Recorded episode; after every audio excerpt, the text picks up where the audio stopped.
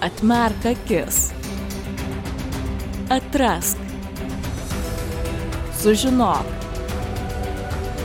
Keliauk su mokslo sriuba.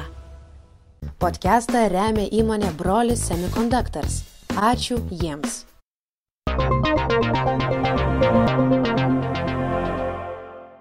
Sveiki mokslos ribos podcast'o klausytojai ir žiūrovai. Su jumis aš Agnius ir šiandien pas mus yra svečias Aidas Sadauskas. Sveiki. Jis yra astrofizikas ir fizinių ir technologijos mokslų centro doktorantas. Taip, Taip. pristačiau. Ir pasikalbėsim būtent apie įdomų, galėtinai paradoksą, mhm. Fermio paradoksą. Tai galbūt pradžiai gali pristatyti, kas tai yra, kada atsirado toks mhm. paradoksas.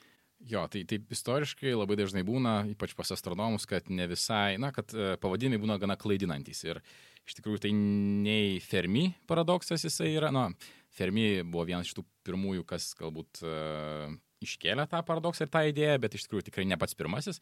Jau ir istoriškai yra šaltinių, kad na, ir anksčiau žmonės to, tokį klausimą buvo uždavę ir nelabai paradoksas netgi tai yra. Mhm. Nes, na, galim prieiti prie apibrėžimo paradokso, tai yra savo prieštaraujantis kažkoks teiginys arba idėja, kas šiuo atveju ne visai taip yra. Tai e, pats Fermi, na bent jau, kaip rašo sena gera Wikipedija, kad tiesiog buvo kažkoks eilinis pokalbis, e, Enriko Fermi su kolegomis pietavo ir jis taip gana spontaniškai paklausė, o tai kurgi visi? Kur jie visi yra. Ir tas paradoksalumas galbūt to teiginio atsiranda iš to, jog na, mes dabar jau maždaug įsivaizduojam, kad vien tik tai mūsų paukščių tako galaktikoje yra keli šimtai milijardų žvaigždžių. Nemaža dalis iš jų yra gana panašios į mūsų Saulę ir manom, kad beveik kiekviena žvaigždė turi, na bent jau po kokią vieną kitą planetą. Tai taip labai grubiai paskaičiavus gaunasi, kad vien tik tai mūsų galaktikoje galėtų būti keliasdešimt milijonų planetų, kurios iš esmės būtų ir maždaug tinkamos gyvybei. Tuomet yra atsiranda klausimas, kodėl mes iki šiol neturim jokių apčiuopiamų įrodymų, kad ta gyvybė yra. Na, kad yra kažkokios pažengusios civilizacijos, kad jos na, jau užkariavo ir skraidžioja po tą mūsų galaktiką, nieko panašaus mes iki šiol nematėm. Tai dėl to ir atsiranda toks gana paradoksus dalykas, kad mes turim labai didelę, na, kaip ir tikimybę, kad na, turėtų daug tos gyvybės būti toj mūsų galaktikoje, bet jokių akivaizdžių įrodymų, kad ta gyvybė egzistuoja kažkokia, mes dar bent jau iki šiol nesame aptikę. Tai iš, iš to ir yra tas paradoksalumas. Tai, kaip ir sakiau, na, ne pats, pirmi, ne pats Fermi pirmasis tai sugalvojo, buvo ir kitų mokslininkų, ir, ir filosofų, kurie panašius klausimus uždavinėjo, bet, na, taip dažnai būna astronomija ir apskritai moksle, kad, na, tokie įžymesni žmonės, kai jie ką nors pasako, tai, na, tuomet tai tampa jų. Mainstream. Taip, jų, jų, jų vardo dažnai, dažnai neša tas kažkokia problema ar paradoksas ar, ar net teorema. Tada kokie dėmenys būtent yra šio paradokso? Uh, jo, tai reiktų galbūt pradėti tada nuo tos pusės, kad uh, pats Fermi paradoksas, na, mm, jeigu pradėsim nuo tos pusės, kad turėtų būti labai daug mhm. tos gyvybės, ar ne, tai iš tikrųjų, na, vien tik tai planetų skaičius, tai tinkamai gyvybė yra milžiniškas ir net jeigu mes atmesim labai nemažą dalį planetų, kurios nėra tinkamos, nes, na, tikrai ne visos planetos gyvybė yra tinkamos, net ir mūsų Saulės sistemoje mūsų Žemė, bent jau kol kas, kiek mes žinom, yra vienintelė tinkama gyvybei planeta. Kitos galbūt teoriškai ir galėtų būti tinkamos, bet jokių įrodymų mes neradom. Na, dažniausiai pradama yra nuo to, kad mes kalbam, kai kalbam apie, apie planetas, ieškom planetų, kurios būtų panašios į Žemę. Ir panašios, na, keliais pagrindiniais dalykais. Tai visų pirma, planeta turėtų būti tokia, kurios paviršiuje galėtų egzistuoti skystas vanduo. Na, tokias planetas dažniausiai mes vadinam plan, na, planetomis, kurios yra savo žvaigždės gyvybiniai zonai. Ta gyvybinė zona, jinai, na, iš esmės priklauso nuo to, kaip toli yra planeta nuo savo žvaigždės. Na, pavyzdžiui, mūsų Saulė yra nutolusi apie per maždaug 150 milijonų kilometrų e, na, atstumas nuo Žemės iki Saulės yra apie 150 milijonų kilometrų. Ir tai lemia, kad vanduo esantis Žemės paviršiuje yra nei užšalęs, tai temperatūra yra nežemesnė negu kad nulis, ir nei išgaravęs, tai yra neaukštesnė ne, ne temperatūra negu kad 100 laipsnių Celsijaus. Tai va tokių planetų mes ieškom, bet tai priklauso ne tik nuo atstumo iki žvaigždės, bet taip pat ir nuo pačios planetos. Nes pavyzdžiui, kalbant apie mūsų Saulės sistemą, tiek Žemė, tiek uh, Merkur, na, Merkurijus ne, bet tiek Venera, tiek Marsas irgi kaip ir patenka į tą gyvybinę zoną, bet nei, nei vienoje iš tų planetų mes kol kas gyvybės neradom. Ir žinom, kad, na, Venera tikriausiai nelabai tos gyvybės galėtų turėti, nes ten temperatūra yra smarkiai, smarkiai didesnė, o Marse kaip tik jinai gana žema. Taigi priklauso tai ir nuo pačios planetos. Ir tokių planetų, na, mes manom, kad irgi yra pakankamai nemažai, net ir na, toje pačioje mūsų galaktikoje. Vis jų vis tiek yra galbūt dešimtys milijonų, bet tai yra milžiniškas skaičius. Ir užtektų nors vienos, na, ar keletos tokių civilizacijų, kurios galbūt yra senesnės už mūsų civilizaciją, tarkim, milijonų metų arba keliais milijonais metų, kas galaktiniais masteliais yra, na, palyginus nedaug. Ir tokia civilizacija pilnai galėtų, na, pasklisti po visą galaktiką. Tai jos apraiškų kažkokių bent jau signalų mes tikrai galėtume matyti, bet nieko to mes nematom. Tai dažnai dar kalbam yra, na, kad galbūt geriau pagrįstam, jog tai yra paradoksas, yra dar, dar toks vienas mokslininkas, kuris bandė maždaug įvertinti, kiek iš tikrųjų galėtų būti mhm. tokių protingų civilizacijų, kurios galėtų ir komunikuoti arba panašiais būdais komunikuoti, kaip mes komunikuojam. Tai yra amerikiečių astronomas Frankas Dreikas, kuris sukūrė tokią vadinamą Dreiko lygtį. Mhm. Ir ta Dreiko lygtis yra būtent skirta taip apytikliai įvertinti, kiek galėtų būti tokių civilizacijų, kurios yra pakankamai išsivyščios, pakankamai protingos ir norėtų komunikuoti su kažkokiam aplinkiniam civilizacijom. Tai tą Dreiko lygtį jau, na, įeina keletas tokių pagrindinių dėmenų. Kaip mes galėtum tą skaičių įvertinti? Tai visų pirma yra, na, maždaug apytiklis žvaigždžių uh, skaičius mūsų galaktikoje ir, ir, na, jų kitimo galbūt greitis. Tai yra, kiek žvaigždžių susikūrė naujų, kiek žvaigždžių susproksta. Tai tas greitis vidutinis yra dabar apie porą žvaigždžių vidutiniškai per metus pasigamina naujų mūsų galaktikoje. Ir, skaičius, ir žuva. Taip, na, kel, keletą žuva, bet bendrai, man atrodo, šiuo metu yra kažkoks prieaugis, yra bent, mhm. bent kokia ten vidutiniškai gal žvaigždė ar, ar pora naujų atsiranda mūsų galaktikoje. Bet pats skaičius tų žvaigždžių, kaip ir sakiau, yra na, keli šimtai milijardų. Ir jeigu visos jos turi savo planetas, tai tų planetų skaičius yra tikrai milžiniškas tuomet reikėtų na, atrinkti vis dėlto tas žvaigždės, kurios yra tinkamos gyvybei, nes ne, ne visos jos yra tinkamos, kai kurios galbūt yra labai labai milžiniškos, kurios labai yra mažos ir tokios nestabilios ir ten na, tokia protinga gyvybė, kokią mes įsivaizduojam, nelabai galėtų egzistuoti. Tai tuomet na, reikėtų dalį iš tų planetų atmesti tiesiog. Reikėtų atsirinkti tas planetas, kurios yra gyvybiniai zonoje, apie na, kurios skrieja apie panašią žvaigždę kaip kad mūsų Saulė, tuomet vis tiek lieka na, milijonų eilės planetų skaičius na, tuomet reikia atsirinkti dar ir planetas, kurios, na, kuriuose apskritai gali egzistuoti gyvybė, nes net mhm. ir jeigu planeta aplink skrinančią žvaigždę, na, aplink žvaigždę sukasi tinkama, bet nebūtinai joje tos gyvybės gali būti. Yra daug įvairių, įvairių sąlygų, kurias turi atitikti ta planeta, kad jinai iš tikrųjų galėtų tą gyvybę, na, savyje turėti.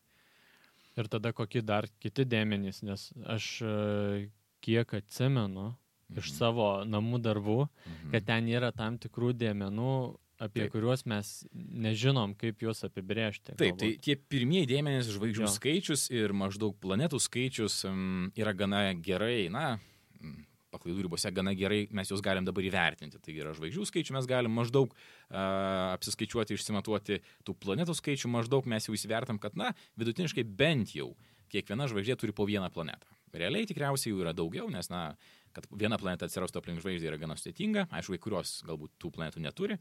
Yra ir tokių planetų, kurios yra skraidžioje tarp e, žvaigždinėje erdvėje, tai jos neturi žvaigždžių, bet vidutiniškai galim sakyti, kad bent po vieną planetą visos žvaigždės turi. Vėliau, na, kaip jau atrinkti, kurios planetos yra tinkamos gyvybei, na bent jau kurios yra gyvybiniai zonai, kad temperatūra galėtų būti tinkama skistam vandeniui. Tai mes maždaug dabar esam būtent šitoj stadijoje. Tai yra mes šiuo metu kaip tik ir ieškom tokių planetų, kurios galėtų būti tinkamos gyvybė. Ir tai, na, tai yra vienas iš pagrindinių uždavinių, kuriuos sprendžia dabartinės mūsų kosminės apžvalgos. Tai yra teleskopai, mhm. kurie, na, kai kurie iš jų žiūri tam tikrus konkrečius dangaus plotus, kai kurie netgi skanuoja visą dangų. Vienas iš tokių yra teleskopas TES. E, ir jų misija yra būtent ieškoti tokių planetų, kurios galėtų būti tinkamos gyvybei. Bet kuo mes toliau einam, to įlikti, tuo, tuo darosi dėmenys mažiau mums, na, bent jau šiuo metu įvertinami. Tai yra, mes tuomet galime uh, mums tuomet reikia atsirinkti planetas, kuriuose iš tikrųjų išsivystė gyvybė. Ne, iš tų, kurios potencialiai yra tinkamos gyvybei, mhm. reikia atsirinkti iš tų, na, tas, kurios turi tos gyvybės. To mes šiuo metu negalim padaryti, nes, na, nelabai mes turim nei įrankių, nei, nei net kažkokių skaitmeninių modelių. Nelabai galim pamodeliuoti, kaip ta gyvybė vystėsi mūsų Žemėje. Na, tam tikrus dalykus mes galim padaryti, bet mes patys apie gyvybę, gyvybės atsiradimą Žemėje pakankamai mažai žinom, Dėl to kažką sakyti apie kitas planetas, na mes galim sakyti, na galim įsivaizduoti galbūt dalykus, kurie trukdo atsirasti tai gyvybei. Bet visų, na, tokių konkrečių parametrų, kurių reikia, kad ta gyvybė atsirastų, mes dar galbūt net ir patys nežinome. Dėl to tai jau pasidaro šiek tiek sunkiau. Na, mes galim įvertinti tai labai dėlių paklaidų ribose, bet tai yra pakankamai sudėtinga. Vėliau mums reikėtų dar įsivertinti, kiek iš tos, na, iš tos dalies planetų, kuriuose ta gyvybė atsirado, e, kiek, kiek tų gyvybės formų iš tikrųjų gali toliau vystytis. Nes galbūt yra labai didelė dalis planetų, kuriuose ta gyvybė, na, jinai atsirado, bet jinai taip ir liko gana primityvi. Tai yra, na, galbūt bakterijos, galbūt kažkas sudėtingiau, galbūt, na, pirmonis ar, ar kažkas panašaus, bet tai yra pakankamai primityvi gyvybė. Ir galbūt sąlygos ten tiesiog nėra tinkamos, kad ta gyvybė galėtų, na, toliau sėkmingai evoliucionuoti ir pažengti, na, kad ir iki tokio lygio, kaip mes šiuo metu esame pažengę nuo savo atsiradimo. Tuomet reikėtų vėlgi atsirinkti dalį iš tos jau, tarkim, pažengusios gyvybės, na, tų planetų, kurios turi pažengusią gyvybę, reikėtų atsirinkti dar dalį, kuri iš tikrųjų skleidžia kažkokius, na, radio signalus. Nes šiuo metu tai, ką mes darom, tai yra mes ieškome a, panašios gyvybės į mūsų žemiškąją gyvybę, kuri bendrautų, na, kažkokiais panašiais būdais. Tai yra, na, skleistų arba radio signalus, arba kažkokius kitokius signalus. Žiūrėjau, mes ieškom kažko nenatūralaus, sklindančio iš kitų žvaigždžių arba kitų sistemų. Kol kas dėja, bet, na, nerandam. Na, randam tam tikrų anomalijų, bet e, nieko konkretaus patvirtinančio, kad tai yra jau nežemiška gyvybė, mes dar neradom. Taigi reikia atsirinkti tokią gyvybę, kuri, na, gali ir nori su, mis, su mumis komunikuoti. Ir tuomet iškyla dar kitų bėdų. Na, pavyzdžiui, mes nelabai įsivaizduojam, kiek tokios civilizacijos realiai egzistuoja. Mes turime vieną pavyzdį, yra mūsų civilizacija. Na ir kiek mes žinom, jinai atsirado prieš na, kelis milijardus metų, na, ne pati civilizacija, bet pati gyvybė mūsų mhm. Žemėje. Ir jai prireikė nemažai laiko, kad mes pasiektumėm tokį žingsnį, bet mes nežinom, kiek jinai laiko galėtų maždaug egzistuoti. Galbūt ta dalis, kai civilizacija yra pakankamai išsivyščiusi ir jau gali komunikuoti, yra pakankamai trumpa. Tai reiškia, kad mes galbūt, na, už šimto, kelių šimtų metų susinaikinsim. Nes ir mes viskas. patys komunikuojam, nežinau, galim skaičiuoti apie 50 metų gal atgal. Taip, Ar, na, arba gal, kad kiti galėtų, nežinau, visatos gyventojai pastebėti kažkokius tai nenatūralius pasikeitimus mūsų planetoje, tam reikėtų gal nežinau, tūkstantis gal metų atgal. Ne, tūkstantis. Gal pramonės tūkstantis metų. tiesiog. Taip, na, grubiai tariant, mes siunčiam signalus kažkur į, į a, kosmosą apie maždaug šimtą metų. Mhm. Na, bent jau tokius technologinius signalus. Tai yra ne biologinius, na, kad patys pakeičiam savo atmosferos struktūrą, bet technologinius. Tai yra kažkokius specifinius radio signalus, ar ne? Tai yra apie šimtas metų.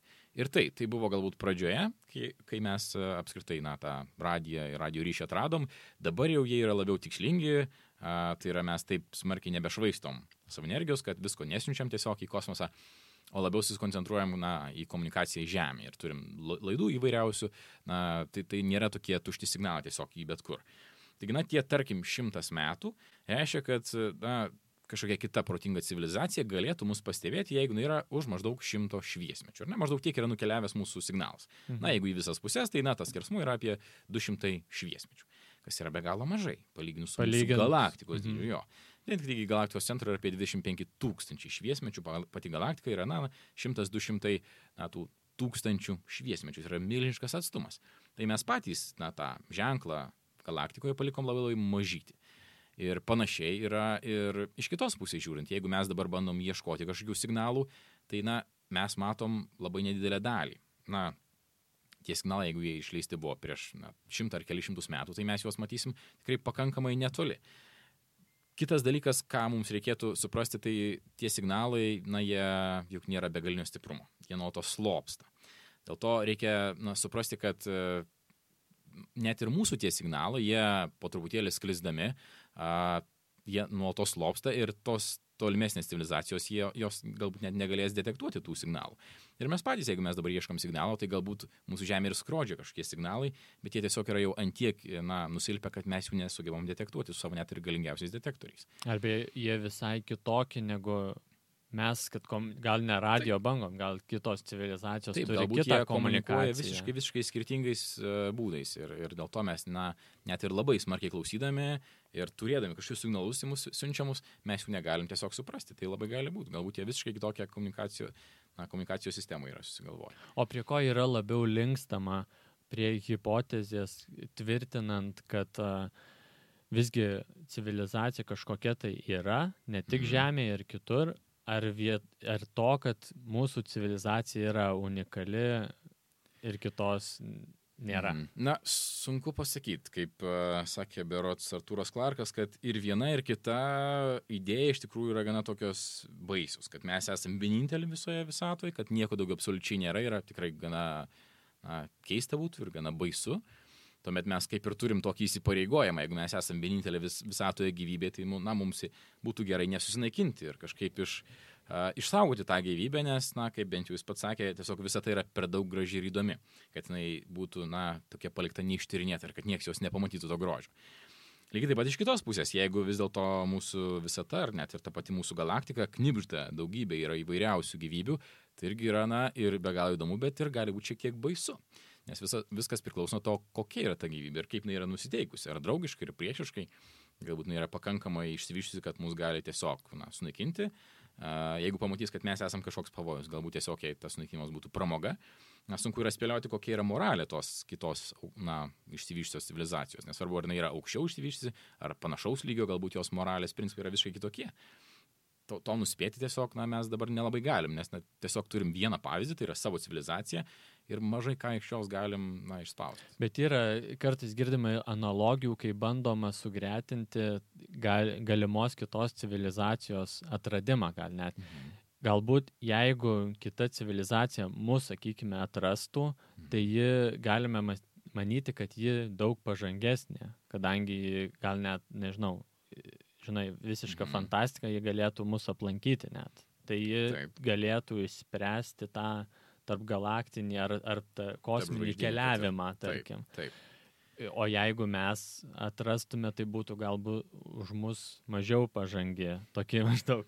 Bet irgi dar kartais analogija yra taikoma kaip mūsų žmonių e, santykis su kitais gyvūnais, tarkim. Mhm kiek, kiek mums, tarkim, yra įdomus, nežinau, skrusdėlių gyvenimas. Taip, labai dažnas yra palyginimas. Ar, ar mes einam pakeliui, sustojam su skrusdėlėm ir jom papasakome apie savo technologinę jo. pažangą, na dažniausiai Nes ne. Skrusdėlės irgi sako, mūsų skrusdėlinas irgi čia civilizacija. Taip, taip, be abejo, joms tai taip. Tai jo, yra, yra na, taip, čia yra keletas iš tų Fermi paradoksų sprendimo būdų, nes, na, dėl tos paradoksas atsiranda iš to, kad jeigu yra tiek daug planetų, tai kodėl mes to nematom ir kaip tą paradoksą reikėtų išspręsti. Tai, na, yra keletas tokių pasiūlymų, tai taip, viena iš idėjų yra tokia, kad netgi yra vadinama zoologijos sodo hipotezė, kas vėlgi, na, kaip dažnai astronomijoje yra ne visai, na, teisingas galbūt pavadinimas, šiek tiek klaidinantis pavadinimas, nes, na, jinai idėja yra tokia, kad uh, kitos civilizacijos į mus žiūri būtent kaip kažkokias skrusdėlės, o galbūt tiesiog į kažkokį, na, egzotinį gyvūną, ar ne? Į kažkokią besivystančią civilizaciją, kurios kol kas jie patys nenori galbūt ten nei, nei skriaus, nei per daug uždominuoti, jie tiesiog sako, ai mes juos paliksim ramybėje, tegul jie savo čia dar vystosi, galbūt kada nors. Kas bus. Taip, pažiūrėsim, kas bus, pažiūrėsim, galbūt kada nors su jais turėsim apie ką pašnekėti, bet šiuo metu tiesiog jie mums yra neįdomus. Bet kai mes kalbam apie patį zoologijos sodą, na tai nėra taip, kaip mes įsivaizduojam, nes, na, vis tik zoologijos sodai tai yra dažniausiai juos yra, na, gyvūnai atvežami tam, kad mes jiems dažniausiai padėtumėm, ar ne, arba juos išgydytumėm, arba tai yra kažkokie gyvūnai, kurie šiaip galbūt e, numirtų, na, taip pat, aišku, yra ir privačių įvairiausių zoologijos sodų, kurie yra naudojami. Rekreaciniai. Taip, tai yra pramogai, kad galėtų ateiti turistai ir pasižiūrėti. Tai iš to požiūrio, kad kažkokie ateiviai į mus žiūri kaip, na, į tokį zoologijos sodą, vėlgi tai nepadeda išspręsti paradoksą, nes jie galbūt galėtų mus aplankyti, ateiti čia pasižiūrėti, na, jie galbūt čia, jeigu jie yra smarkiai pažengę, jaustųsi pas mus kaip dievai. Ir galbūt, na, tai vėlgi, na, mes tuomet juos matytumėm. Net jeigu tiesiog jie yra smarkiai pažengę ir į mus nežiūri, jie patys turėtų palikti kažkokių technologinių pėdsakų. Jeigu jie gali keliauti tarp žvaigždžių, jeigu jie gali kurti kažkokias megastruktūras, tai mes tai galėtum pamatyti. Bet nieko panašaus mes nematom. Visą tai, ką mes matom, na, ir apie mūsų galatiją kalbant, toliau, toliau kol kas, aišku, mes nelabai galime išžiūrėti tokių, na, jau technologinių e, pažangumo kažkokių laipsnių ar, ar kažkokių konstrukcijų, bet vien tik tai mūsų galaktikoje, jeigu mes kalbam, tai mes galėtume matyti megastruktūras. Mes matytum, kad žvaigždės elgesi visiškai nenatūraliai. Tai yra šviesa jų yra pritemdoma. Na, pavyzdžiui, statant kažkokią didžiulę struktūrą aplink žvaigždę. Nes, na, net čia galim prieiti prie dar vieno iš tokių dalykų, kas labai dažnai yra paminima kalbant čia tema, tai yra tai vadinama Kardišovo skalė. Na, mm -hmm. tai yra Kardashianas, galbūt kažkam primena Kardashian, bet nieko bendro neturi su tuo, nes tai yra rusų iš tikrųjų astronomas e, Nikolajus e, Kardišovas, kuris sukūrė tam tikrą skalę, kalbant apie tas nežemiškas civilizacijas. Na ir jis įvertino, kad e, technologinę pažangą civilizacijų būtų galima vertinti pagal tai, kiek jos suvartoja energijos. Tai pirmo lygio arba pirmo tipo ta civilizacija galėtų būti tokia, kuri suvartoja visą energiją esančią savo planetoje. Na tai jeigu mes galėtum įdarbinti visą Žemės energiją ir visą tą energiją, kuri sklinda iš Saulės ir patenka ant Žemės paviršiaus, mes būtum pirmo tipo civilizacija. Mhm. Na, akivaizdu, kad kol kas dar tikrai taip nėra. Taip labai grubiai primetus, na, yra skaičiami berots Karlo Sagano, kad uh, mes esame maždaug 0,7, na, 0,7 civilizacija. Mums dargi pirmo tipo reiktų šiek tiek patobulėti. Ir jeigu mes toliau tobulėsim taip, kaip mes dabar tobulėjom, tai yra naudosim vis daugiau ir daugiau elektros energijos, tai pasiekti turėtum tą pirmą tipą, na, po kelių šimtų metų galbūt. Tuomet antro tipo civilizacija būtų tokia, kuri sugeba panaudoti ne tik tai energiją savo planetos, bet ir visos savo, na, savo žvaigždės sistemos. Tai yra aplink Saulę, tarkim, mes pastatytum kažkokią milžinišką elektrinę, na, dažnai tai yra, tas terminas yra naudojamas, tai yra Dysono sfera, tokia, kuri sugebėtų sugerti visą Saulės išspinduliuojamą energiją. Na, pati ta, ta, ta sfera galbūt nelabai yra geras pavyzdys, nes jinai pati nebūtų labai stabili, būtų sunku ją pagaminti. Uh, realiau būtų pagaminti kažkokį spiečių. Tai yra daugybė mhm. galėtų būti palidovų, kurie skrenda aplink tą žvaigždę ir, ir na, uh, surenka jos energiją. Tai čia būtų antro lygio civilizacija, kuri tą energiją galėtų panaudoti kažkiem tarvažiniam galbūt kelionėm. Na ir trečio lygio civilizacija būtų tokia, kuri jau gali panaudoti visos savo galaktikos turimų žvaigždžių, na ir galbūt ne tik žvaigždžių, tarkim, tamsiosios ten e, materijos arba dar kokią nors visą energiją. Tai, tai būtų žymiai, žymiai didesnė civilizacija ir, na, čia yra didžiuliai šuoliai, aišku, tų civilizacijų tai būtų trečio lygio civilizacija. Na, tęsiant tokią seką, būtų galima įsivaizduoti, kad ketvirto lygio būtų tokia, kur jau gali daugybės galaktikų energiją panaudoti tam, na, kažkiem savo planam ar, ar tikslam. Ir galiausiai tai būtų na, visos visatos energija galinti panaudoti kažkokią supercivilizaciją. Na, tokie pas, pamastymai yra, iš pirmo žvilgsnio atrodo, čia visiška fantastika ir kas čia bendro yra su, su mokslu ar, ar, ar su astronomija, bet jie šiek tiek padeda mums, nes ieškodami tos kažkokios nežemiškos civilizacijos ar nežemiškos gyvybės, mm, mums visų pirma reikia sugalvoti, ko mes konkrečiai ieškom. Ir kaip tai galėtų atrodyti, kokių signalų mes ieškom, kokių pėdsakų ir na, tos pačios Daisno sferos puikiai mums padėtų, nes na, jos surenka visą tos žvaigždės šviesą ir ją labai labai smarkiai pritemdo, arba visiškai užtemdo, arba smarkiai pritemdo. Ir jeigu kažkokia žvaigždė tiesiog ima ir užtemsta, arba pradeda smarkiai temti, mes jau galim spėti, kad galbūt čia yra statomos kažkokios mega konstrukcijos. Ir taip iš tikrųjų buvo prieš maždaug penkerius metus, na, buvo panašus toks na, susijęs įvykis, tai yra atrasta žvaigždė, kuri labai smarkiai pritemsta. Tai yra ten buvo apie 20, galbūt net ir daugiau procentų sumažėjo to žvaigždės um, šviesis, kas yra gana keista, nes šiaip, pavyzdžiui, planetos, kurios sukasi aplink žvaigždės, jos taip smarkiai žvaigždžių šviesos negali pritemdyti, jos tiesiog yra nu, per daug mažos. O to žvaigždė labai smarkiai pritemdavo. Na ir jau atsirado visokių spėliojimų, teorijų, kad galbūt jau čia kažkas stato tą Daisno sferą, kažką panašaus.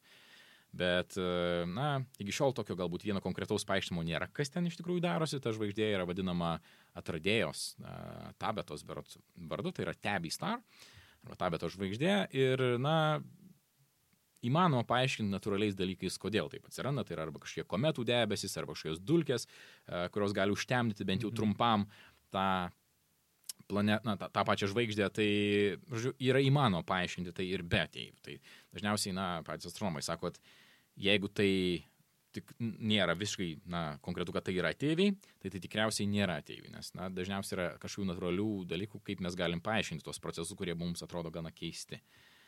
Bet, na, yra yra ir daugiau beros atrasta panašių žvaigždžių, kur, na, darosi gana tokie keisti dalykai, nėra visiškai aišku, kodėl jie darosi, bet dažniausiai, dažniausiai atveju yra įmanoma paaiškinti ir natūraliais kažkokiais. Tai dažniausiai mokslė būtent tai yra priimama kaip mažiausia galima tikimybė. Taip, beveik visuomet sakom, kad tikriausiai tai nėra ateiviai, tai nereiškia, kad tai negali būti ateiviai, nes, na, tokia galimybė yra ir pakankamai galbūt nemaža, bet dažniausiai randam, kol kas bent jau iki šiol beveik visuomet radom paaiškinimus, kaip tai gali atsitikti natūraliai. Ir tai yra na, tą patį principą reikėtų taikyti ne tik, kai, kai kalbam apie kažkokius tolimus stebėjimus, bet lygiai tas pats čia mūsų Žemėje, nes na, labai daug yra tokių žmonių, kurie sako, kad pas mus tikrai yra pabuvoję ateiviai ir jie yra matę tuos ateivius ir tie ateiviai yra juos pagrobę ir panašiai. Na, vėlgi, dažniausiai tai nėra ateiviai. Dažniausiai tai yra kažkokie natūralūs reiškiniai, dažniausiai žmonės patys nelabai supranta, į ką jie žiūri. A, jeigu mato kažkokias keistas šviesas, kažkaip keistai juda, judančias, tai, na, beveik visuomet yra įmanomas kažkoks natūralus paaiškinimas. Nesakau, kad visi įvykiai, kurie yra įvykę Žemėje, yra paaiškinti. Galbūt yra kokių, kokių dar, na, kurių mes iki galo neišsprendėm ir tai yra visiškai natūralu, nes na, mokslas yra besivystantis procesas, mes suprantam naujų dalykų apie tą pačią mūsų atmosferą ir apie, apie visus dalykus, bet bent jau kol kas tokių svarių įrodymų, kad kažkas čia yra pas mus atskridęs, mes na, paprasčiausiai neturim. Jeigu turėtumėm, tai būtų milžiško dydžio ir svarbos atradimas ir už tai na, būtų Nobelio premijos įvairiausios ir na, tai tikrai na, manau, kad būtų viešinama. O kokią nuomonę apie net ir samokslo teorijas, nes Mhm. paminėjai, kad yra lankėsi ir pa, galėjo būti lankėsi, net tokių yra visokių Mhm. įvykių ir kiti griežtai sako, kad tai buvo ir nuo mūsų yra slepiama. Kokią nuomonę apie tai? Na, aš manau, kad būtų sudėtinga paslėpti tokius dalykus a, ir vėlgi, na, kiek tai slėpti reikėtų ir ar, ar sugebėtų, na, čia kaip ir, ir su beveik visom konspiracijos teorijom, jos, na, turi labai daug a, vienodų bruožų. Tai yra, na, visą laiką kažkas nuo mūsų yra slepiama, visą laiką yra kažkokia jėga, kuri sugeba nuo mūsų viską absoliučiai paslėpti, tai kaip ir, na, ten su menulio išsilaipinimu ar panašiais dalykais, na, labai dažnai yra per pervertinamos jėgos na, tų kažkokių mistinių organizacijų, kurios atsit valdo pasaulį, kad jos viską gali labai lengvai nuslėpti nuo mūsų. Taip tikrai nėra, nes žmonės šneka ir jie išsipasakoja ir jeigu įvairiausi planai atominių ginklų yra vis dėlto nuteka, tai ir tokia informacija, nu, na, manau, kad tiesiog neišvengiamai nutekėtų. Tai vienas dalykas. Kitas dalykas, jeigu iš tikrųjų būtų tokių civilizacijų, na, arba net na, tokių, na, tarkim, ateivių, ar ne? Gana keista yra manyti, kad e, civilizacija, kuri yra smarkiai už mus labiau pažengusi ir sugeba keliauti tarp žvaigždžių, nesugeba nutupdyti erdvėlavę pas mus ant Žemės. Arba kad mūsų jėgos karinės sugeba numušti tą erdvėlavę. Manau, kad jie visų pirma iš toli pasižiūri, kur jie skrenda ir tikrai turėtų būti pasiruošę tokiems dalykams. Taigi, na, lengvai numušti kažkokį kosminį laivą, mm, kuris atskrido pas mus iš žvaigždžių, tikrai, na, tai tiesiog, manau, yra jokinga kad tokio išsivystimo, tokio lygio civilizacijos pas mus čia nesugebėtų nusileisti. Ir manau, kad, na, jų tikslai nebūtų tokie, kad jos pačios slėptųsi ir, ar, ar bandytų kažkaip čia slėptis, na, jeigu jos norėtų komunikuoti, jos komunikuotų. Jeigu jos nenorėtų komunikuoti, jos galėtų čia atskristi ir padaryti tai, ką jos nori padaryti. Ir nemanau, kad mes turėtum labai, na, žodį čia kažką. Nes kalbant pasakyti. apie to, to slėpimą, visada Mhm. reikia motyvo kažkokio. Koks tai būtų, nežinau, koks motyvas būtų Na. ne, neatskleisti tos informacijos visai žmoniai. Mo- Nes, tarkim, ir kokie, kokie, tarkim, dar galima pasvarstyti kartu, uh, kas nutiktų, kaip pasikeistų galbūt, nežinau, pasaulis, jeigu štai mes sužinotume, kad yra netoliese, gal už, už keletos žvaigždžių, e, yra visgi civilizacija, Mhm. kuri gali mus aplankyti. Kaip pasikeistų, nežinau, e, visa pasaulyje žiūra ir kaip, nežinau, galbūt net iki, iki autobuso vairuoto, kaip paprastas gyvenimas pasikeistų. kaip pasikeistų pieno kainos parduotuvėje, ar ne? Kaip, kaip mūsų kasdienis gyvenimas susikeistų. Na, jo, tai į, galbūt į pirmą klausimą atsakant, uh, motyvų tai galima prigalvoti labai lengvai yra prigalvoti. Na, vienas galbūt pagrindinių motyvų, tai žinoma yra karas. Karinės technologijos. Tai yra, jeigu amerikiečiai arba rusai, tarkim, nusimuša kažkokį arba randa sužįsti erdvėlaivį, jie slepia tam, Uh, na, slepia dėl to, kad tiesiog jie patys bando išsiaiškinti tas technologijas ir tai yra, na, tai būtų be galo didžiulis uh, na, pasiekimas jiems kaip karo pramonė ir jie tikrai nenorėtų atskleisti. Ar turėtų pranašumą Priešas, taip, taip, tai yra tiesiog karinis pranašumas. Tai yra turbūt vienas iš pagrindinių ir, ir lengviausiai įsivaizduojamų dalykų, kodėl jie norėtų slėpti tokius dalykus. Kas yra visiškai logiška, taip, na ir dabar yra pilna įvairiausių valstybinių paslapčių. Tai yra slepiama, slepia ir na, ta pati Lietuvos valdžia, manau, kad slepia nuo mūsų tam tikrus dalykus. Aišku, mes gal ten ir neturim kažkokių super, super karinių pasiekimų, bet, na, ne viskas galbūt yra prieinama viešai visiems žmonėms ir galbūt ir neturėtų viskas viešai būti prieinama visiems. Vis, na, jeigu kalbam, kalbam pavyzdžiui, brandolinius ginklus, ar ne, na, galbūt tie brandolinių ginklų brėžiniai neturėtų būti bet kam prieinami, ypač jeigu brandolinį ginklą būtų labai lengva pasigaminti. Tai tuomet atsiranda tiesiog milžiniška rizika, kad, na, galbūt kas nors norės padaryti kažkokių piktų dalykų. Tai natūralu, kad ne viską reikia galbūt sakyti ir, ir na, taip valstybė saugosi.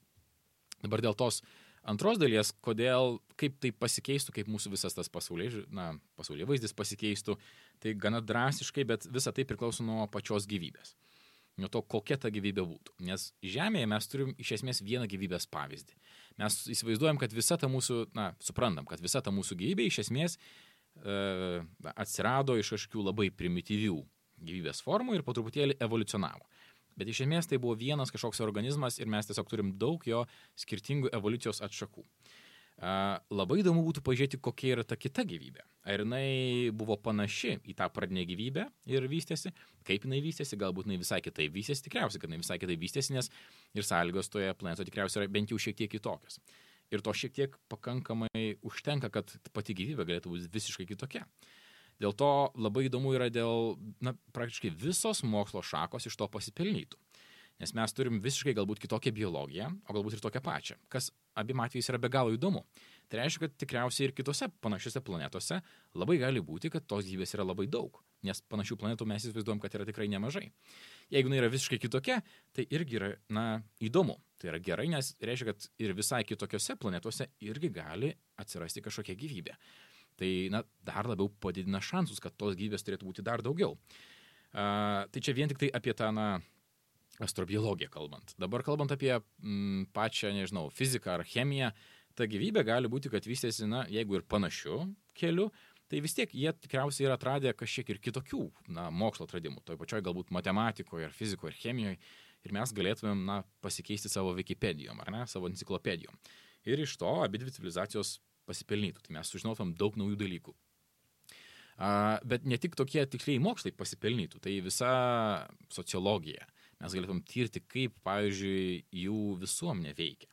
Kaip, kokios yra jų moralės normos, uh, kaip jie įsivaizduoja meną.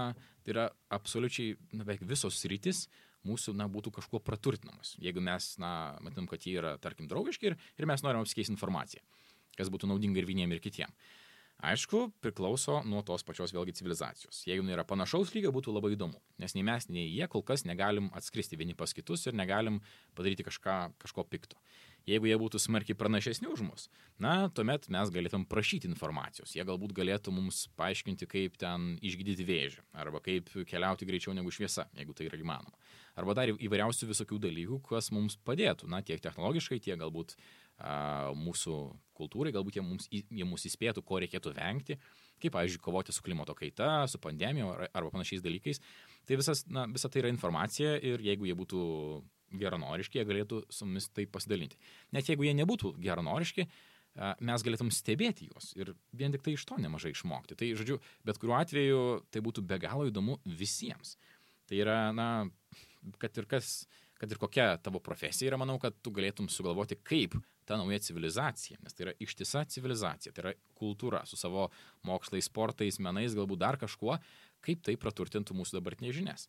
Tai na, tam pačiam autobuso vairuotojui, galbūt ten pasirodys, kad jie yra išsprendę kažkokias kompiuterijos problemas ir sukūrė dirbtinį intelektą. Tai galbūt na, tam autobuso vairuotojui nebus gerai, nes jo darbą tuoj pat pakeis dirbtinis intelektas.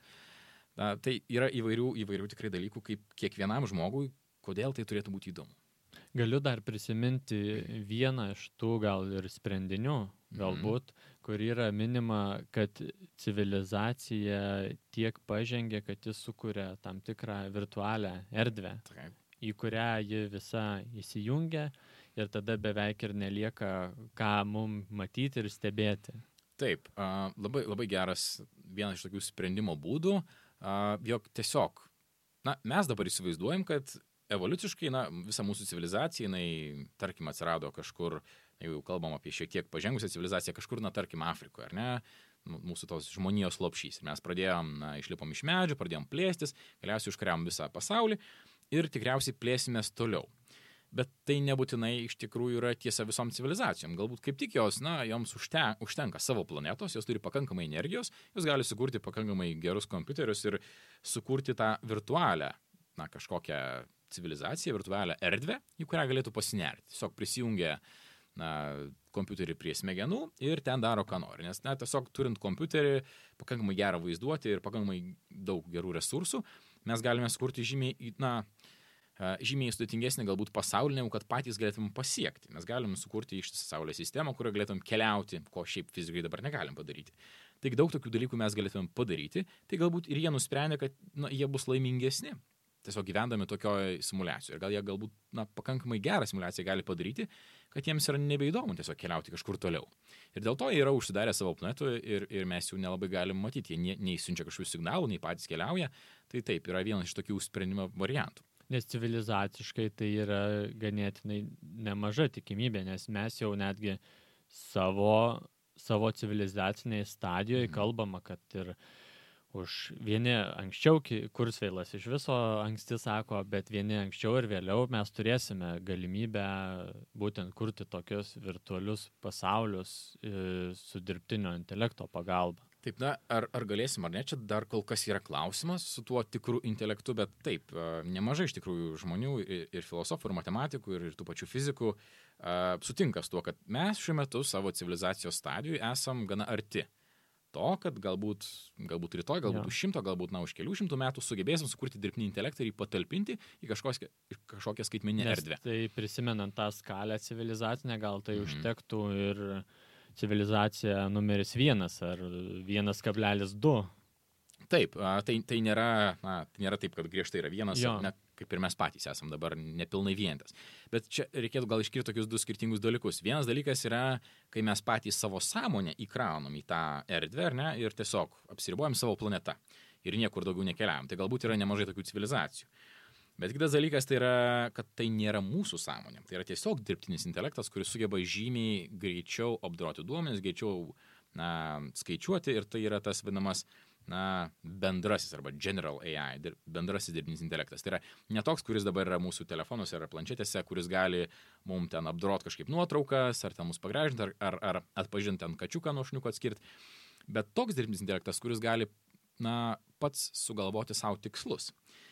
Ir tai yra vėlgi ir be galo įdomi idėja, bet ir šiek tiek bauginanti idėja. Nes jeigu jis pats nuspręs, ką jam daryti, tai galbūt jis nuspręs, kad mes esam nereikalingi jam, ar mes esame jam trukdis ir jis mus nuspręs sunaikinti.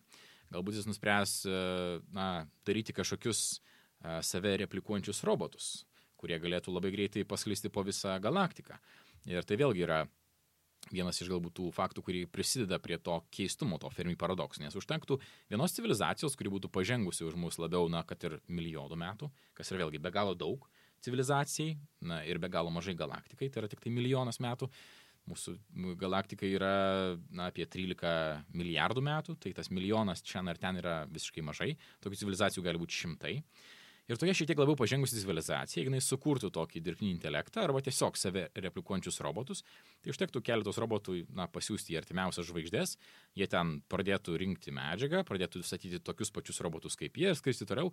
Ir taip per keletą milijonų ar na, dešimčių milijonų metų visą galaktiką būtų galima kolonizuoti. Bet vėlgi, mes nematom tokių kolonizacijos procesų, nematom na, įrančių kažkokių planetų arba žvaigždžių ardomų, kas yra keista, nes civilizacijų atrodo galėtų būti daug ir užtektų vienos ar kelių ir jos gana greitai galėtų visą tai padaryti. Bet na, to nematom. Mes nematom dabar vykstančio aplinkų žvaigždžių karų kažkokių, ar mhm. nepriklausom kažkokiai konfederacijai, arba nesam kažko vergai, arba ne, na, tiesiog mes jokių nematom pėdsakų, kas yra tikrai gana keista. Nes yra iškeliama dažnai būtent šioje vietoje tai, kad civilizacijos galbūt anksčiau susinaikina, negu gali Taip. puikiai keliauti. Taip, tai yra vėlgi toks atskiras klausimas, tai yra tie vadinami didieji filtrai. Kodėl, na, kaip galėtų vis dėlto tos civilizacijos na, baigti savo, savo gyvenimą. Ir uh, čia vėl galima grįžti prie to, tos Dreiko likties, kur vienas iš parametrų yra laikas. Kiek laiko gali egzistuoti civilizacija? Ir kas gali sukelti tos civilizacijos pabaigą, kaip jinai gali na, numirti. Ir būtų, aišku, yra visokiausių paprastų, vienas iš jų, žinoma, tas pats dirbtinis intelektas, kuris gali tiesiog nuspręsti, kad, na, nebereikia tos civilizacijos ir, ir viskas sunaikinti, kas gali būti visai netyčia arba gali būti labai tikslingai. Taip pat, na, kažkoks branduolinis karas, ta pati labai labai nestabili klimato kaita ar, ar kažkokie panašus dalykai. E, bet dar norėčiau grįžti prie prieš tai tavo tos paminėtos minties apie tą na, simulacijos teorija. Nes šiaip, na, simulacijos teorija, vėlgi, nėra galbūt labai naujas, nauja kažkokia idėja, bet jinai galėtų padėti išspręsti Fermi paradoksą. Yra tai vadinamas simulacijos argumentas kad jeigu jau mes patys esam dabar arti pakankamai tos ribos, kai, galim, kai galėsim sukurti kažkokias, na, dirbtinės, skaitmeninės civilizacijas ar, ar, ar kažkokį, kažkokį dirbtinį intelektą arba patys įeiti į tą civilizaciją. Tai statistiškai taip paskaičiaus, pasižiūrėjus į tą mūsų galaktiką, tokių planetų yra gana nemažai, ne, kurios teoriškai na, galėtų gana lengvai prieiti tokį lygmenį. Tai jeigu bent viena yra tokia civilizacija, kuri priejo tokį lygmenį, jinai gali sukurti galbūt ir ne vieną tokią skaitminę civilizaciją, galbūt tūkstančius. Na, kam jai reikėtų to kurti? Vienas iš paprasčiausių pavyzdžių tai yra istorija. Tai būtų idealus istorijos vadovėlis. Mes galėtum susikurti, na, tokią dirbtinę Saulės sistemą, kuri atsirado, susikūrė, susikūrė Žemę, Žemė atsirado gyvybė ir jinai evoliucionavo, na, tarkim, keletą milijonų metų, ar ne? Na, tarkim, jinai atsirado, jinai pasiekė tokį lygį, kaip mes dabar esame.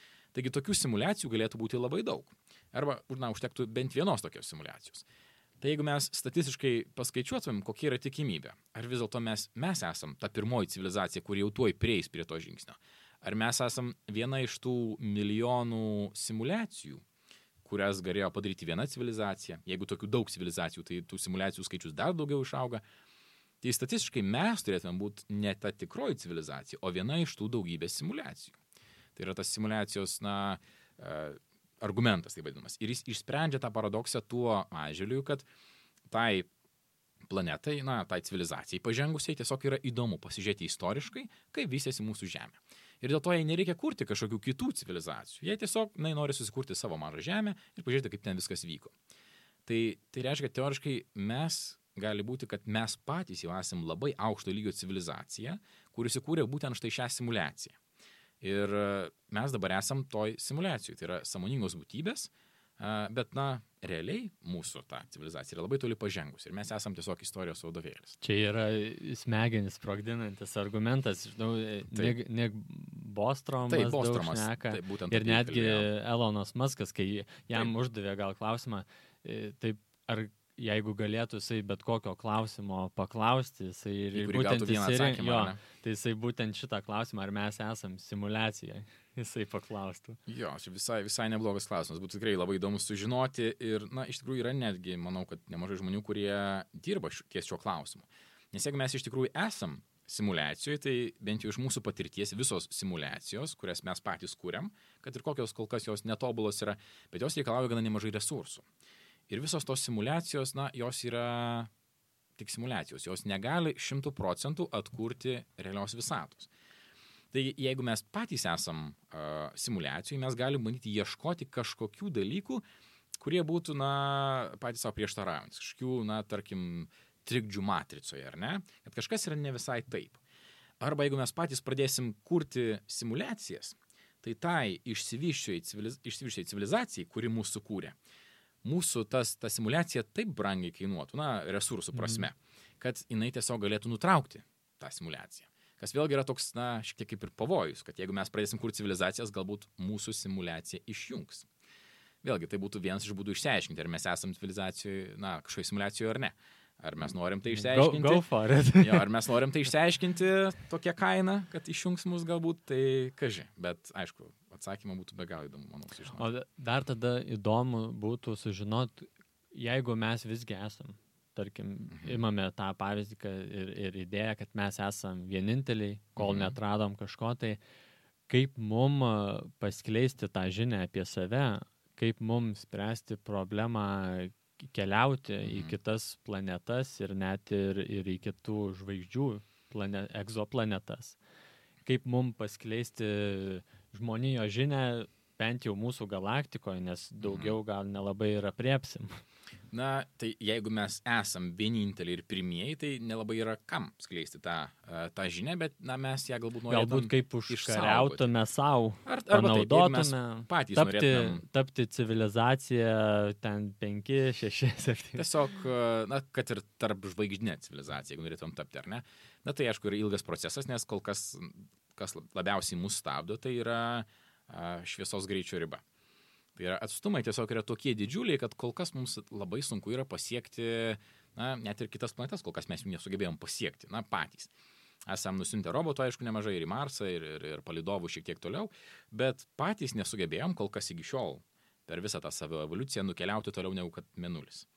Tai kalbant apie žvaigždės, tai yra dar vienas tam toks labai didžiulis žingsnis ir tai yra atstumai jau visai kitokie negu mūsų Saulės sistemoje. Jie yra matuojami šviesmečiais, na, kuomet mūsų Saulės sistemoje tai yra šviesos minutės. Tai yra didžiulis skirtumas.